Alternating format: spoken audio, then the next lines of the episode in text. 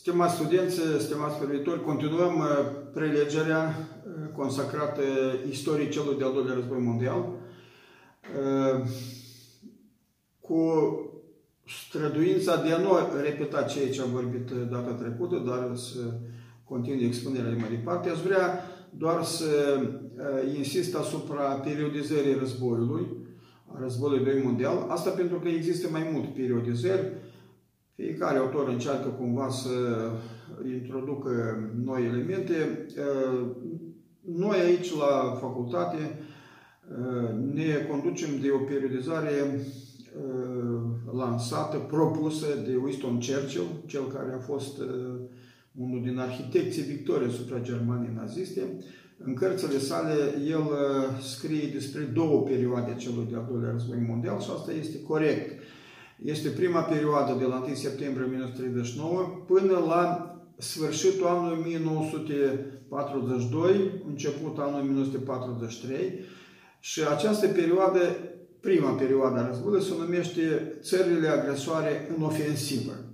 Pentru că la sfârșitul anului 1942 uh, au loc uh, două bătălii importante, una în nordul Africii, la El Alamein și englezii au preluat ei inițiativa, de acum încolo ei conduceau evenimentele războiului, iar pe frontul de răsărit a avut loc ceea ce a intrat în istorie ca cea mai mare bătălie din, din anii celui de-al doilea război mondial, bătălia de la Stalingrad, care s-a încheiat la 2 februarie 1943.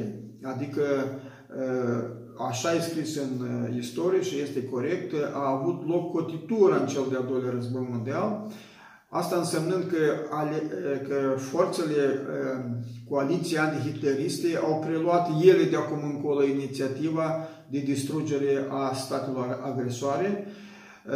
Intervine bătălia de la Kursk, care demonstrează că Armata Roșie este capabilă să învingă și în condiții de vară, și de acum încolo tăvălugul războiul a mers împotriva Germaniei și aliatelor ei, care rând pe rând au ieșit din război. Italia a ieșit din război în 1943, celelalte România în 1944, celelalte state în 1945 și Japonia capitulează la 2 septembrie 1945. Deci aceste două perioade. Și este corect așa. Eh, pentru că intervin și alte periodizări cu niște elemente particulare, elemente locale, care în fond se încadrează în aceste două eh, mari perioade. Data trecută am eh, încheiat cu victoria celor două state a Germaniei naziste și a Uniunii Sovietice asupra Poloniei și împărțirea Poloniei între aceste două puteri ale timpului, pe data de 28 septembrie 1939, von Ribbentrop vine a doua oară la Moscova și semnează tratatul de prietenie și frontiere, așa s-a numit, și uh, cele două părți semnatare au precizat linia de demarcație, frontiera temporară între Germania și Uniunea Sovietică, frontieră trasă pe uh, fosta Polonie, și la acest tratat de prietenie și frontiere au fost anexate încă patru protocoale adiționale secrete prin care erau reglementate anumite probleme de interes reciproc german-sovietic, dar care nu trebuiau să fie date publicității. Se referă asta și la frontiera cu Lituania, se referă la schimbul de prizonieri și încă câteva momente legate de actualitatea zilei, eh, zilei de atunci. Acum, eh, un, eh, o noțiune care se referă la cel de-al doilea război mondial este noțiunea război straniu. Ea provine, noțiunea provine de la articolul, titlul articolului unui ziarist francez, care în condițiile în care Franța și Marea Britanie au declarat război Germanii și în condițiile în care ele, la frontiera cu Germania, aveau dislocate 110 divizii de infanterie, contra 23 de divizii germane, iată că el s-a întrebat de ce nu sunt acțiuni militare din partea Marii Britanii și Franței contra Germaniei, în condițiile în care s-a declarat război și articolul s-a numit la guerre drôle, adică războiul straniu. Sigur că s-a speculat mult pe această situație de atunci, din 1939, și putem explica într-un fel. În orice caz, istoriografia sovietică a spus că Marea Britanie și Franța erau gata să se înțeleagă cu Hitler într-o agresiune împotriva Uniunii Sovietice. Asta s-a spus după 1945. Atunci, în 1939, nu uităm nicio secundă că Uniunea Sovietică și Germania naziste erau într-o bună alianță, erau foarte prietenoși unii cu alții și foarte, așa, știți, cu, cu, cu, cu cortoazie unii față de alții se comportau. Așa că, bine, fiecare țară are interesele naționale. Franța și Marea Britanie s-au fi gândit să mai tempereze puțin această ofensivă și sunt și alte explicații aici, că nu era suficient de bine pregătită. Eu, eu cred că au dreptate occidentale. Știți ce s-a întâmplat? Germania a purtat un alt fel de război împotriva Poloniei decât cel din primul război mondial.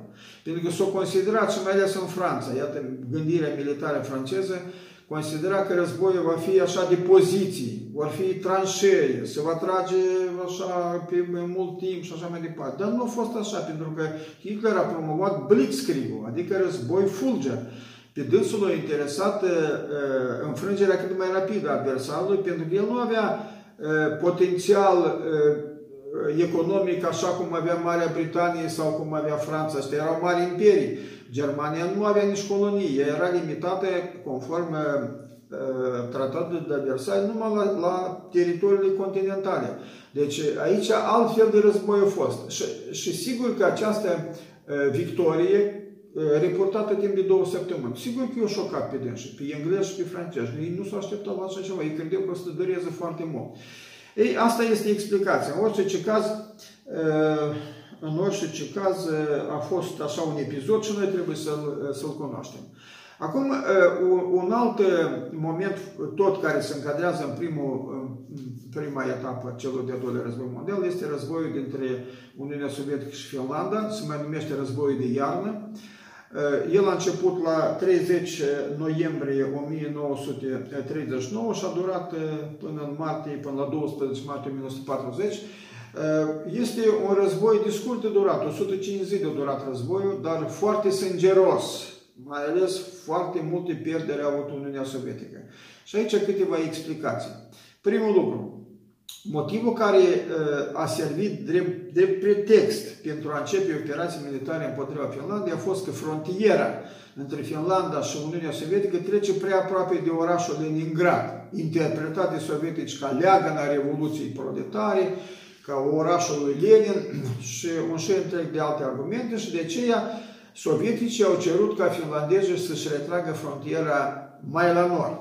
Sovieticii au uh, oferit chiar finlandezilor și un fel de compensație prin teritorii, uh, dar uh, teritoriile care le-au propus sovieticii, ele erau mălăștenoase, era vorba de Carelie, era vorba de păduri, altfel spus, nevalorificate și nepopulare. Ceea ce cereau sovietici erau, erau câteva orașe foarte importante cu infrastructura bine pusă la punct, mă, mă refer la căi ferate, mă refer la autostrăzi care erau, orașul Vipuri era un oraș foarte important al Finlandei. Deci finlandezii nu că nu erau uh, împotrivă, dar încercau cumva să negocieze și să apere, să cedeze cât mai puțin și să apere cât mai mult. Este logic. Dar iată că staliniștii nu au avut răbdare. Și tot așa ca și Hitler, care a îmbrăcat în uniforme militare niște esesoviști, în formă militară poloneză, de grănceri polonești, și a organizat o provocare la frontiera dintre Germania și Polonia, tot așa și sovieticii au bombardat uh, cu propriile uh, forțe militare, deci cu artileria, un uh, orășel Mainila, o localitate Mainila. În rezultat au murit câțiva ofițeri și soldați și militari sovietici, inclusiv și câțiva răniți au fost, și imediat după acest incident, vina a fost pusă pe partea finlandeză, sovieticii chiar pe 30 noiembrie 1939 încep să bombardeze orașele finlandeze, inclusiv și capitala Helsinki. Finlandezii au reacționat prompt, în sens în care ei nu au tras de pe teritoriul lor și chiar au spus că nici artilerii nu avem pe locurile cele care spuneți dumneavoastră. Hai să facem o comisie mixtă. Nu, nu s-a mai ajuns la asta. Nu s-a mai ajuns. Finlanda s-a adresat țărilor nordice după ajutor Statelor Unite și este interesant aici un moment pentru noi istorici. În acest conflict, în acest război, de fapt, s-a implicat președintele Statelor Unite de Americii, care a trimis o scrisoare pe numele lui Kaligin, care era un fel de președinte a Uniunii Sovietice, scrisoare în care a cerut încetarea acestor bombardamente a orașelor și a populației civile, pentru că finlandezii au demonstrat fotografii, au, au apărut în presă cum mor oamenii pe trotuare, pe străzi și așa mai departe. Kalinin a trimis scrisoarea aceasta, a retrimis-o lui Molotov și aici vine momentul curios. Molotov spune în spiritul propagandei bolșevice și a minciunilor spuse de funcționari de stat. Spune, dar nu este adevărat. Noi, noi adică sovietici, aruncăm din avioane pâine pentru finlandezi. De ce spune pâine? Pâine nu ajunge în Uniunea Sovietică. Și uh, aceasta prindea bine nu a americanilor sau Finlandia, dar pentru poporul rus pentru poporul sovietic, care ă, așa trebuia înțeleasă această operațiune militară, că sovieticii vin să-i ajute pe finlandezi și aruncă pâine cu sace din, din, ă, din avioane, ceea ce nu era adevărat. Și acest război a fost foarte sângeros pentru că finlandezii și-au construit o linie din teritoriu, așa era atunci strategia militară, era linia Maginot, era linia Siegfried și aici linia Carol aici la de lungul Nistrului și era o linie din teritoriu s-a numit Mannerheim Kirch. Kirch era inginer, inginer militar englez, iar Mannerheim era comandantul trupelor, nu, ministrul apărării, comandantul trupelor finlandeze. Aceste încercări au ieșuat, încercările sovieticelor de a străpunge această linie din teritoriu, și atunci, către sfârșitul anului 1939, Stalin și-a chemat comandanții militari, vreo câțiva au fost condamnați la moarte și atunci împușcați. Asta la sfârșitul anului, deci vorbesc de 30 decembrie 31, la deci nu era anul nou, ei lucrau permanent, staliniștii. Și atunci Stalin a întrebat cine din voi poate să conducă aceste operațiuni. S-a ridicat Timoșenko, care era atunci comandantul districtului militar Kiev. Și a spus că eu pot să iau asupra mea acest rol de comandant de trupe sovietice, dar am niște condiții. Și condițiile care au fost? Condițiile au fost să depășească această concepție de război local, conflict local. Că la început așa, între districtul militar de Nigrat și, și Finlanda, că nu, trebuie luat în serios. Și să-i se dea aviații, tancuri și să dea posibilitatea să treacă, să înconjoare linia Mannerheim-Kirch de la nord. Deci să ocolească această linie și atunci Stalin i-a satisfăcut aceste cerințe. Nu întâmplător, foarte mulți ucrainieni au murit acolo, pentru că Timoșenko și-a mobilizat din districtul militar Kiev foarte mulți ostași, infanteriști și a concentrat acolo foarte multe lume. Sovietici au pierdut în aceste operațiuni militare pe datele care le publică tot ei, sovieticii și, și rușii, deci 70 de mii de ostași morți și pierduți, 70 de mii, am întâlnit 90 de mii, 176 de mii de răniți și degerați. Pierderile Finlandei au fost 23.000 de ostași morți și dispăruți și 44.000 de răniți. Deci vedeți că trupele sovietice au pierdut foarte mulți oameni. Războiul a fost urmărit de către experți și germani, și italieni, și veniți și americani, acolo voluntari, nu mai vorbesc de țările din nord, Deci se uitau așa cu interes la armata roșie, care a demonstrat nu întotdeauna capacități de luptă pe măsura așteptărilor. De exemplu, tancurile nu puteau fi pornite, erau geruri. Iarna asta a fost geroasă. De obicei toate sunt geroase, dar și asta tot a fost destul de aspră, 39-40. Nu puteau porni automobilele, nu puteau porni tancurile și asta sigur că e o mirată într-o oarecare măsură. Armata, infanteriștii nu erau adaptați, nu aveau niște mantale sau niște halate albi, cum aveau finlandezii. Finlandezii au avut lunetiști buni, care puteau să și-au au purcinuit mari pierderi. Deci, de ce spun eu lucrul ăsta? Pentru că, știți, s-a creat așa o impresie poate falsă, puțin falsă, că uh, armata sovietică nu prezintă mare pericol. Și însuși Hitler a început să creadă că, băi, de fapt, nu e așa de strașnică armata, nu atât de periculoasă, nu e așa de, de puternică armata roșie și ea poate fi distrusă uh, ușor. Deci războiul s-a încheiat pe data de 12 uh, martie. Uh, a fost semnat tratatul de pace de la Moscova, prin care Finlanda ceda Uniunii Sovietice teritorii, uh, câteva insule și, bineînțeles, sovieticii, cei ce au promis ei la început, uh, nu au, uh, nu au, mai, nu au mai dat nimic. Dar mai este aici un moment. Sigur că în Finlanda erau partide politice, erau și pro, așa, orientați pro-sovietic.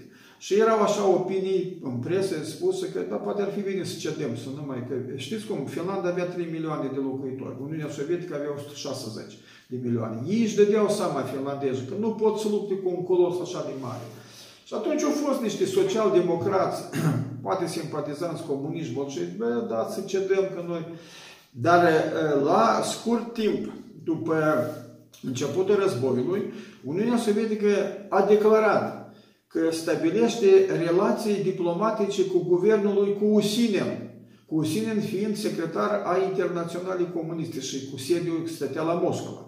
Deci s-au creat un Consiliu de Ministri din cinci persoane de pe teritoriul Uniunii Sovietice și aceste persoane au fost aduse eh, tot cu tancurile sovietice la frontiera cu eh, Finlanda. Și iată Uniunea Sovietică stabilește cu acest guvern, nerecunoscut de nimeni, niște creaturi tot de ale Kremlinului, stabilește relații diplomatice și spune că noi vom ajuta acest guvern să vină la putere. E, iată din acest din, acest, din această secundă, toate forțele politice finlandeze, indiferent de ce, ce opțiuni ideologice aveau ei, toți s-au uh, solidarizat ca să-și apere patria lor. Și acest uh, lucru uh, trebuie sigur că remarcat. Acum, ce se întâmplă în vest? Uh, Germania a avut semnate niște acorduri de neagresiune cu Danimarca, cu Norvegia, cu Belgia, dar pentru Hitler aceste tratate nu prezentau niciun fel de opreliște. Deci el începe operațiuni militare împotriva Danimarcei. Danimarca n-a opus nici, niciun fel de rezistență. Cristian, era regat, regele Cristian al X-lea bea cafeaua dimineața când tancurile germane au ajuns în fața palatului regal și uh, Danimarca a fost cucerită fără nici o, o, o salvă de, de armă.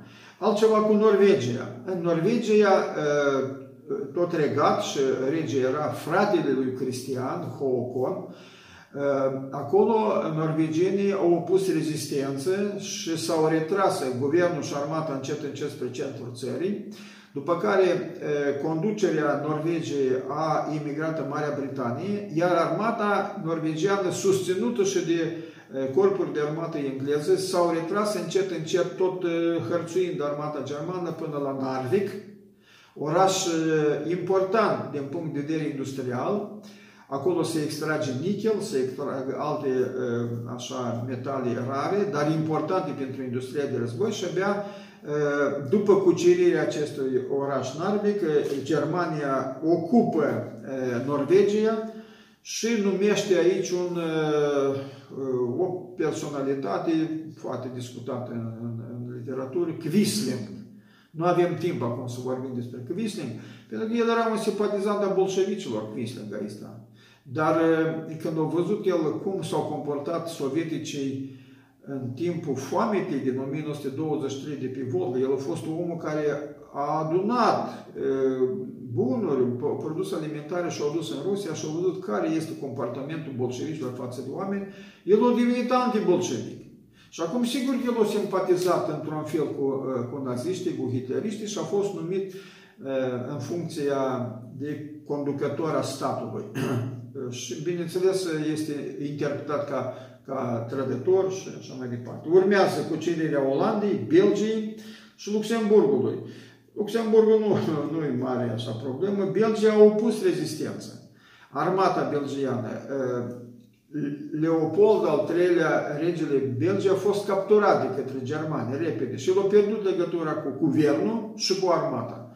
Și uh, s-a lansat așa o uh, învinuire la adresa lui Leopold că el a, a trădat uh, Belgia, ceea ce într-un fel nu este chiar adevărat. El a pierdut legătura și considera că dacă capitulează în fața Germaniei, atunci va face, va face bine armate și, și populației. Dar nu s-a întâmplat lucrul ăsta. Guvernul s-a retras pe teritoriul Franței, după care pe teritoriul Marii Britanii și Belgia a luptat. A luptat împotriva Germaniei naziste cu posibilitățile care le-a avut ea. Acum, lucrul cel mai important este cu, cu Franța. Pentru că ceea ce am vorbit eu până acum, astea au fost niște premize pentru cucerirea, crearea unor premize pentru cucerirea Franței. Pe data de 10 mai 1940 încep luptele pentru Franța. Franța avea cu Germania construită o linie din terituri, linii din terituri însemnând cazemate, însemnând sârmă împate, arici din metal împotriva tancurilor la o lățime așa de la 4 până la, până la 10 km, de-a lungul frontierei. Și în această linie din teritoriul Maginot, ea se oprea la frontiera cu Belgia de la Elveția, care era neutră, până la Belgia, cu care Germania avea semnat un uh, tratat de neagresiune. și atunci uh, francezii s-au gândit că această linie îi poate salva. Uh, lucrurile sunt sigur că mult mai complicate decât încercăm noi să spunem. În Franța, Franța general este de stânga. Partidele de stânga, de stânga înseamnă Partidul Comunist, Partidul Socialist, câteva partide radicale, care tot sunt de stânga, deci considera francezii, marea opinia publică, așa se considera că nu se pot înțelege conducătorii între și noi trebuie să, să murim aici. Și nu vreau să lupt. Era această psihologie de respingere a războiului, de nedorință de a-și apăra patria. Mai mult ca atât, Internaționala Treia Comunistă de la Moscova considera că vinovați de începutul războiului sunt Franța și Marea Britanie. Burghezia Franței și Marea Britanie, iar Germania este victimă. Așa era interpretat. Și sarcina care s-a pus în fața Partidului Comunist francez era să lupte împotriva propriului guvern, împotriva uh, acestor uh, burghezi care, iată, uh, nenorocesc Germania. Așa, așa s-a interpretat. Deci era un moment așa de, uh, cum să vă spun eu, așa un moment de uh, neclaritate pentru că francezii nu vreau să lupte asta e una. Era și Partidul Comunist francez care spunea că noi de fapt trebuie să luptăm împotriva propriului guvern, dar nu împotriva, adică să susține Germania în lupta împotriva Franței. Și iată, în așa situație, ne dorim, și plus, știți cum, bugetele militare în perioada interbelică a Franței, ale Franței, ele erau îndreptate pentru întărirea linii, construirea liniei Maginot, pentru plata ofițerilor și, și cam atât. Nu tu tancuri, nu tu tunuri și așa mai departe. Noi, construite. și dacă erau voci, de exemplu, generalul de Gaulle, atunci era colonel, el a scris o carte care se numește despre rolul tancurilor în viitorul război. Carte care a fost tradusă în limba germană și studiată de Hitler și Guderian, tradusă în limba rusă, dar iată că în Franța nu a avut priză această carte. El, el de Gaulle demonstra că rolul tancurilor în viitorul război este foarte important. Sau Franța rămânea în urmă în ceea ce privește tancurile care le aveau Germania și care, bineînțeles, erau în, pe cale de a fi construite în Uniunea Sovietică. E, iată, în așa condiții, deci Hitler a înconjurat această linie Maginot și e, foarte repede e, a supus, a, a, a supus Franța. Deci francezii nu au luptat, sau suficient de bine n-au luptat. Aici intervine la Dunkerque, așa se numește minunea de la Dunkerque, este un oraș și acolo germanii au, au încercuit corpul expediționar englez, tot cu arme și câteva unități militare franceze. Și s-au oprit. Și de aici și minunea de la de ce așa s-a întâmplat. Uh, sovieticii spuneau că special Hitler nu a înaintat pentru ca să trebuiască să, să-i convingă pe englezi și francezi să treacă de partea lui în război, în viitor, în război împotriva URSS. Eu am cercetat uh, aceste uh, pagini, aceste ore, aceste zile cât o durat acolo. Știți, uh, în conducerea germană s-a creat așa un fel de confuzie. Guderian cu tancurile considera că el trebuie numai decât să-i să captureze pe, pe francezi și englezi, Forțele aeriene cu Göring, care era fel de mareșal, au spus că da, nu, asta nu trebuie să-i bombardăm, să-i distrugem și apelul ei cu tancul. Deci a apărut așa un fel de neclaritate și lui Hitler a trebuit timp ca el să ia o decizie. Până la urmă la decizia ca tancurile să înainteze și să distrugă. Dar deja era târziu, pentru că la rândul lor englezii și francezi, dar englezii aici în primul rând, au mobilizat tot ce au avut ei, toate corăbiile care aveau și militari și comerciale, tot, tot, tot și această grupare de armate a fost uh, trecută uh, dincolo de la Manș, pe țărmurile Marii Britanii, uh, insula britanice și aici s-a creat așa o, o fel de minune. Pe urmă, este vorba de este vorba de capitularea Franței, deci pe data de 22 iunie 1940, în Compiègne, în același vagon unde Germania pe data de 11 noiembrie semnase actul de capitulare în primul război mondial, ca să umilească Franța și să demonstreze că Germania s-a răzbunat, Hitler a găsit același vagon, a pus aceleași mese, aceleași fotolii, le-a a dat ordine să fie așa împrospătate și iată că doi reprezentanți a guvernului francez care s-au retras la Vichy, un orășel mai la sudul Franței. Deci Parisul a fost părăsit de administrație, a fost declarat oraș liber. Oraș liber înseamnă oraș care nu, nu s-a apără. Și trupele germane au intrat fără niciun fel de lupte în Paris. În ceea ce privește uh, orașul acesta Vichy, mai la sud, era un orășel curort, acolo s-a retras Petain, fiind președinte al Franței, și Laval prim-ministru. Deci, iată, ei au împuternicit doi miniștri ca să semneze actul de capitulare a Franței, ce este întâmplat pe data de 22 iunie. Deci, Hitler prezent acolo, ăștia doi miniștri au semnat ce? Deci, Germania ocupa, putem spune așa, două treimi din Franța. Era ocupată nordul Franței și țărmurile de vest ale Franței erau ocupate de trupele germane. Francezii s-au obligat să întrețină aceste trupe germane, am în vedere cu mâncare și cu îmbrăcăminte, încălțăminte și așa mai departe. Statul francez intra în colaborare cu Germania nazistă în ceea ce privește uh, în privința susținerii politicii uh, externe a lui Hitler și uh, astfel Franța a capitulat.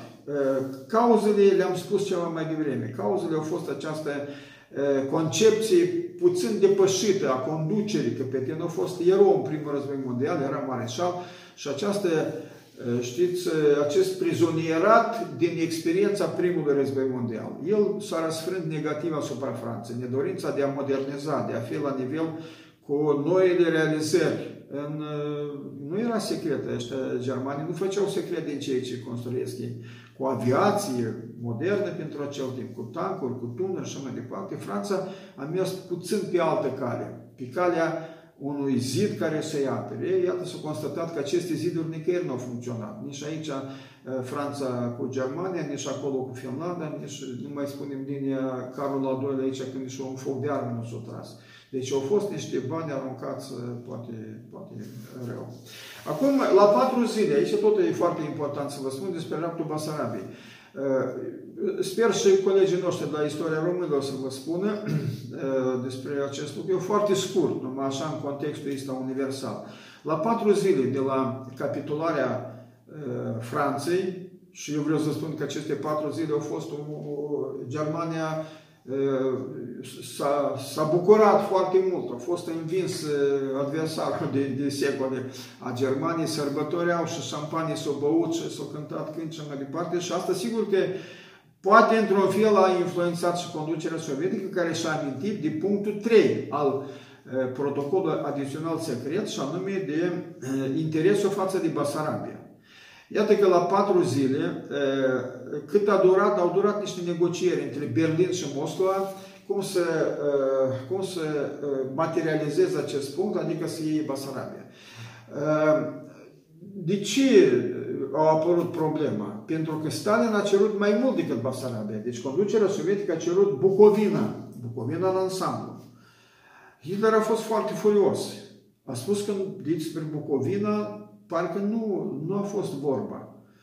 A fost o discuție cu Ribbentrop. L-a chemat Hitler pe Ribbentrop și Ribbentrop zice și despre Basarabia, Ribbentrop a spus, noi când am spus că nu avem interes față de aceste teritorii, în sensul că nu avem de gând să cucerim și să controlăm aceste teritorii. Așa au zis, așa înțelesese el atunci la Moscova.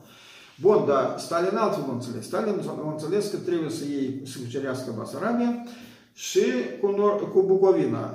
Ei s-au uitat, nemții s-au uitat pe hartă și au avut niște trecători care, prin Carpați, care ușurau trecerea trupelor sovietice într-un viitor război cu Germania.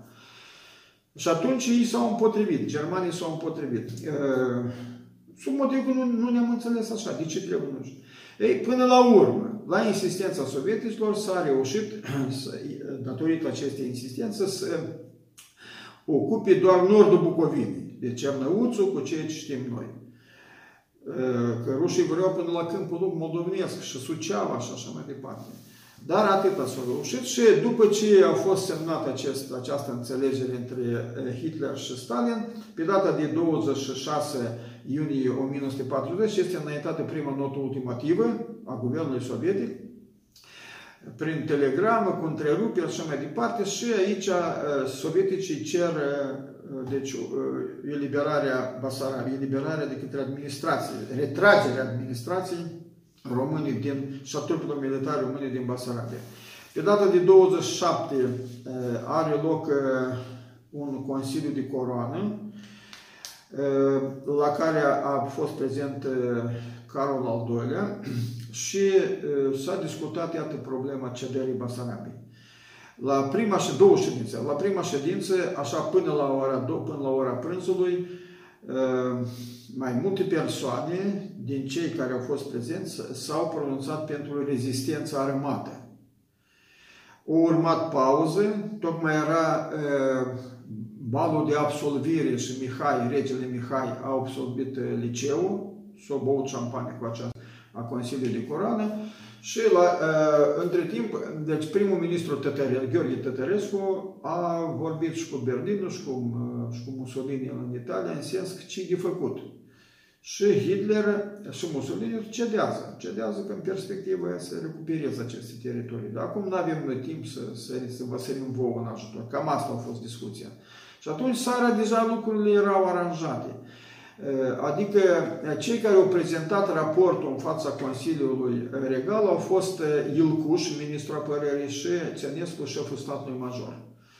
Sunt interesante aceste, aceste interpelări a lor, pentru că Ilcuș încerca să demonstreze că România nu poate să reziste, că nu are capacitate să reziste, că poate să urmeze exemplul Poloniei și așa mai departe s-a dat și proporția de, la aviație, 0 la 5. Ce înseamnă asta? Nu știu, 0 la 5. Înseamnă 0 uh, avioane românești, ceea ce nu este adevărat. România avea aici o escadrilă la Bălți și aici unde, unde Hâncești, tot era o escadrilă militară uh, românească. Adică uh, România, noi nu știm ce ar fi fost. Dar știm exact că datele care au fost furnizate la acest Consiliu au fost false. Nu întâmplător când a venit Antonescu la putere, i-au fugărit pe Pițănescu și Pilcuș. Nu întâmplător, pentru că ei erau colegi de era promoție da, la Academie Militare, dar i-au fugărit pentru că au mințit. Pentru că el știe care e situația și ce-a spus ei acolo. Dar s-a spus pentru ca să impresioneze lumea de acolo și să nu lupte. Deci însăși Carol al II nu era foarte hotărât, el era dictator. Nu învățăm noi dictatura regală, în 38-40. El spune, dar ce înseamnă Consiliul de Coran? Consiliul de Coran era unul consultativ pe lângă rege. Nu el decedea, nu Consiliul de Coran. Regele decedea, el era dictator aici, el ce vrea ce el. Să fi fost un rege curajos și a spus, nu, noi respingem această notă ultimativă, nu știm ce ar fi fost, dar ar fi fost un act de curaj. Dar așa noi constatăm că el a cedat Basarabia, probabil influențat și de Lupescu, Elena Lupescu, care era în raporturi oarecum așa, de, erau cunoscute cu Ana Paucher, cunoscută deci militantă comunistă și care fugise în Uniunea Sovietică, era amanta lui Molotov și asta era amanta regelui. Deci există aici niște opinii care spune că a fost un fel de înțelegere între uh, Uh, între aceste persoane ca să cedeze Basarabia.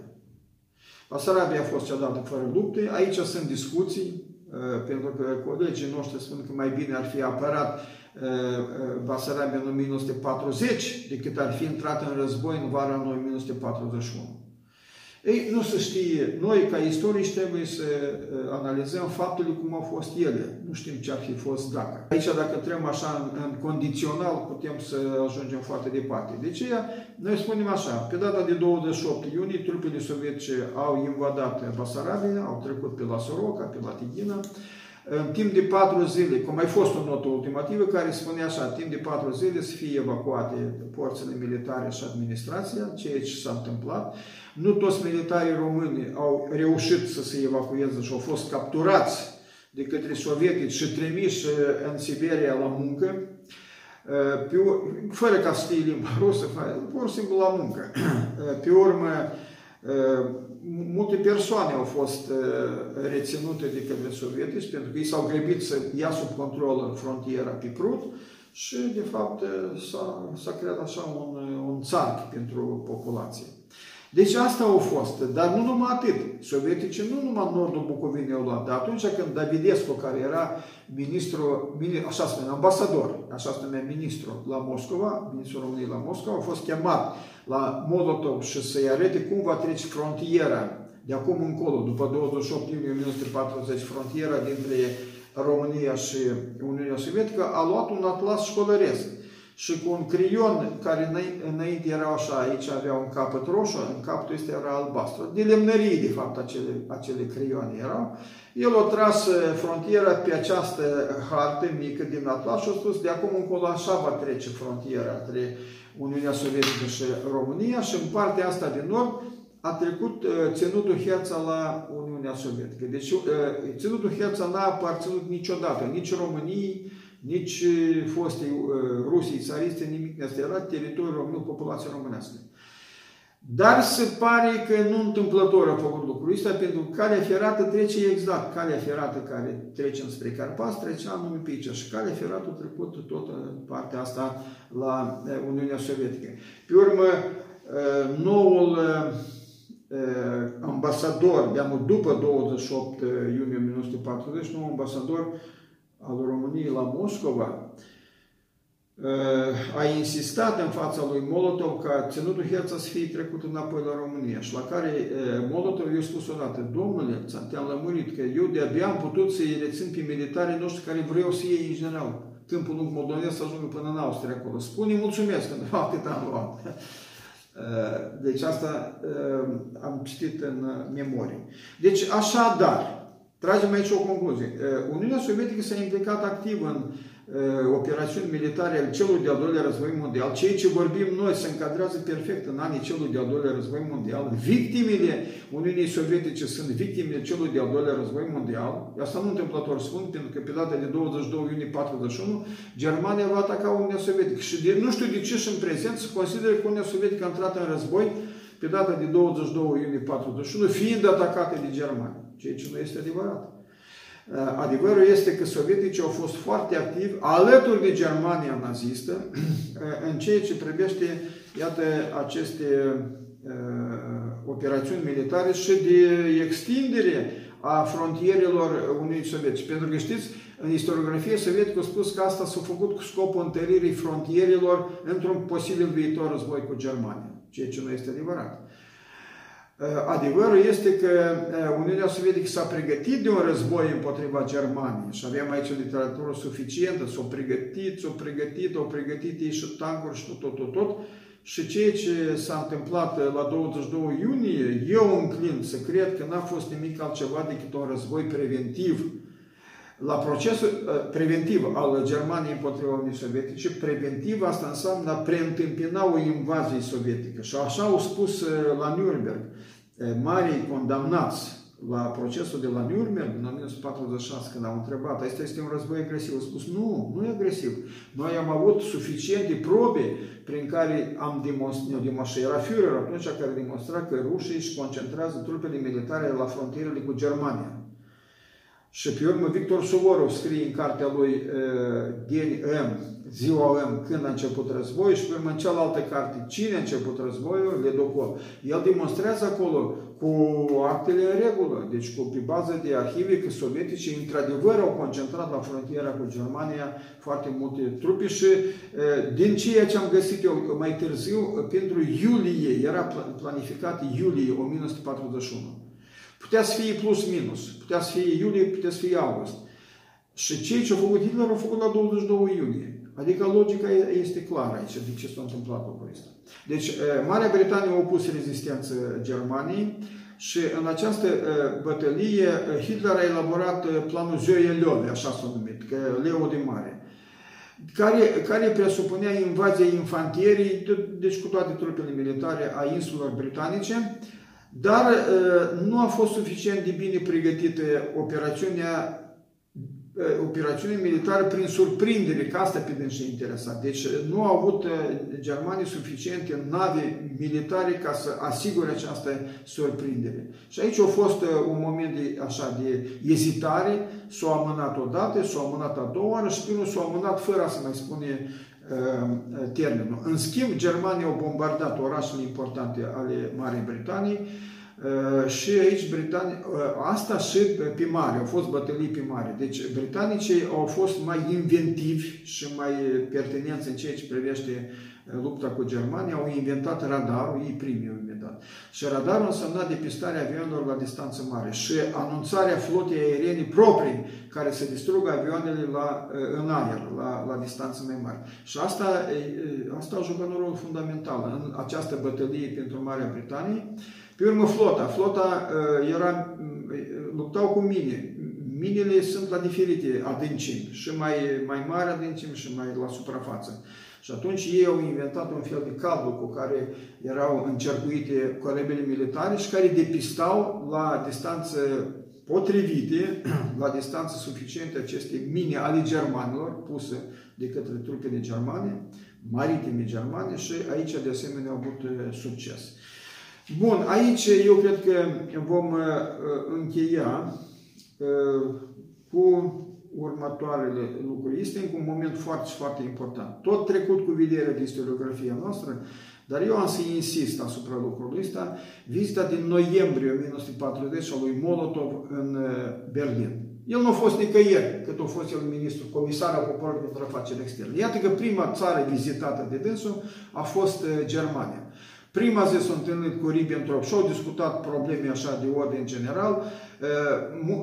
Molotov a întrebat ce înseamnă ordinea nouă care îi impuneau germanii în Europa Occidentală, în Europa în ansamblu și o să vorbiți cu șeful, el o să vă lămurească. Și a doua zi, într-adevăr, a avut loc o întâlnire cu Hitler. Hitler i-a citit cu privilegere întreagă. Și unde au fost aici, prin ce e importantă această întâlnire? Prin faptul că Uniunea Sovietică a fost uh, chemată la semneze pactul tripartit între uh, Italia, Germania și Japonia, iată și Uniunea Sovietică, a patra țară, la acest pact tripartit și să ia o sferă de activitate, un domeniu de activitate spre Marea Caldă. Molotov care întreabă de ce înseamnă Marea Caldă. El zice India, Ceylon, iată partea asta, adică uh, Oceanul Indian. Deci direcția de agresiune a Uniunii Sovietice le se propunea partea asta de sud. Este important să spunem că Molotov nu a zis nu. Nu a zis nu. A zis nu, noi pe, pe căi diplomatice o să vă, uh, o să vă anunțăm. Și într-adevăr, în decembrie 1940, pe căi diplomatice, Uniunea Sovietică a acceptat să adere la pactul tripartit. Sigur că rușii nu scriu despre asta, dar e, faptul este fapt. Dar unde s-au certat? unde nu, nu s-au înțeles? Hitler înțelegea că Balcanii sunt zona lui de, de interes, a Germaniei. Molotov să înțelegeți, dar noi aici avem pe sârbi, avem pe bulgari, noi suntem solidari cu dânsii și Asta nu i-a plăcut lui Hitler. Au zis, băi, cât nu le dăm noi și așa mai departe, totuși ei și asta ne fac probleme. Și într-adevăr, rușii au susținut, i-au susținut pe sârbi și pe, pe bulgari și pe cine mai sunt acolo din ăștia. Și atunci Hitler a dat o ordine așa. Atunci a fost dat ordinul de a elabora planul Barbarossa. O zis că cu sovietici nu te poți înțelege. Și planul Barbarossa, deja în ianuarie 1941, era, era elaborat. Plan de distrugere militară în URSS. Mulțumesc pentru atenție!